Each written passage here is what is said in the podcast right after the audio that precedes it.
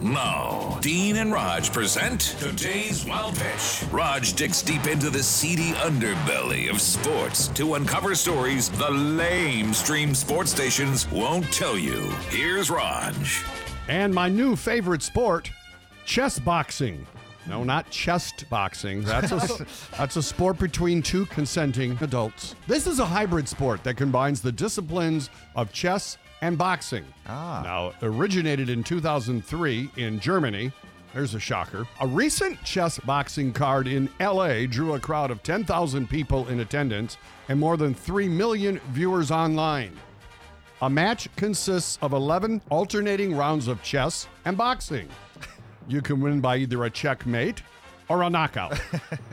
I can envision many strategies, Dean. Sure. You know, if your opponent is getting the best of you in chess, or you've lost your queen already, you need to pound his head and daze him.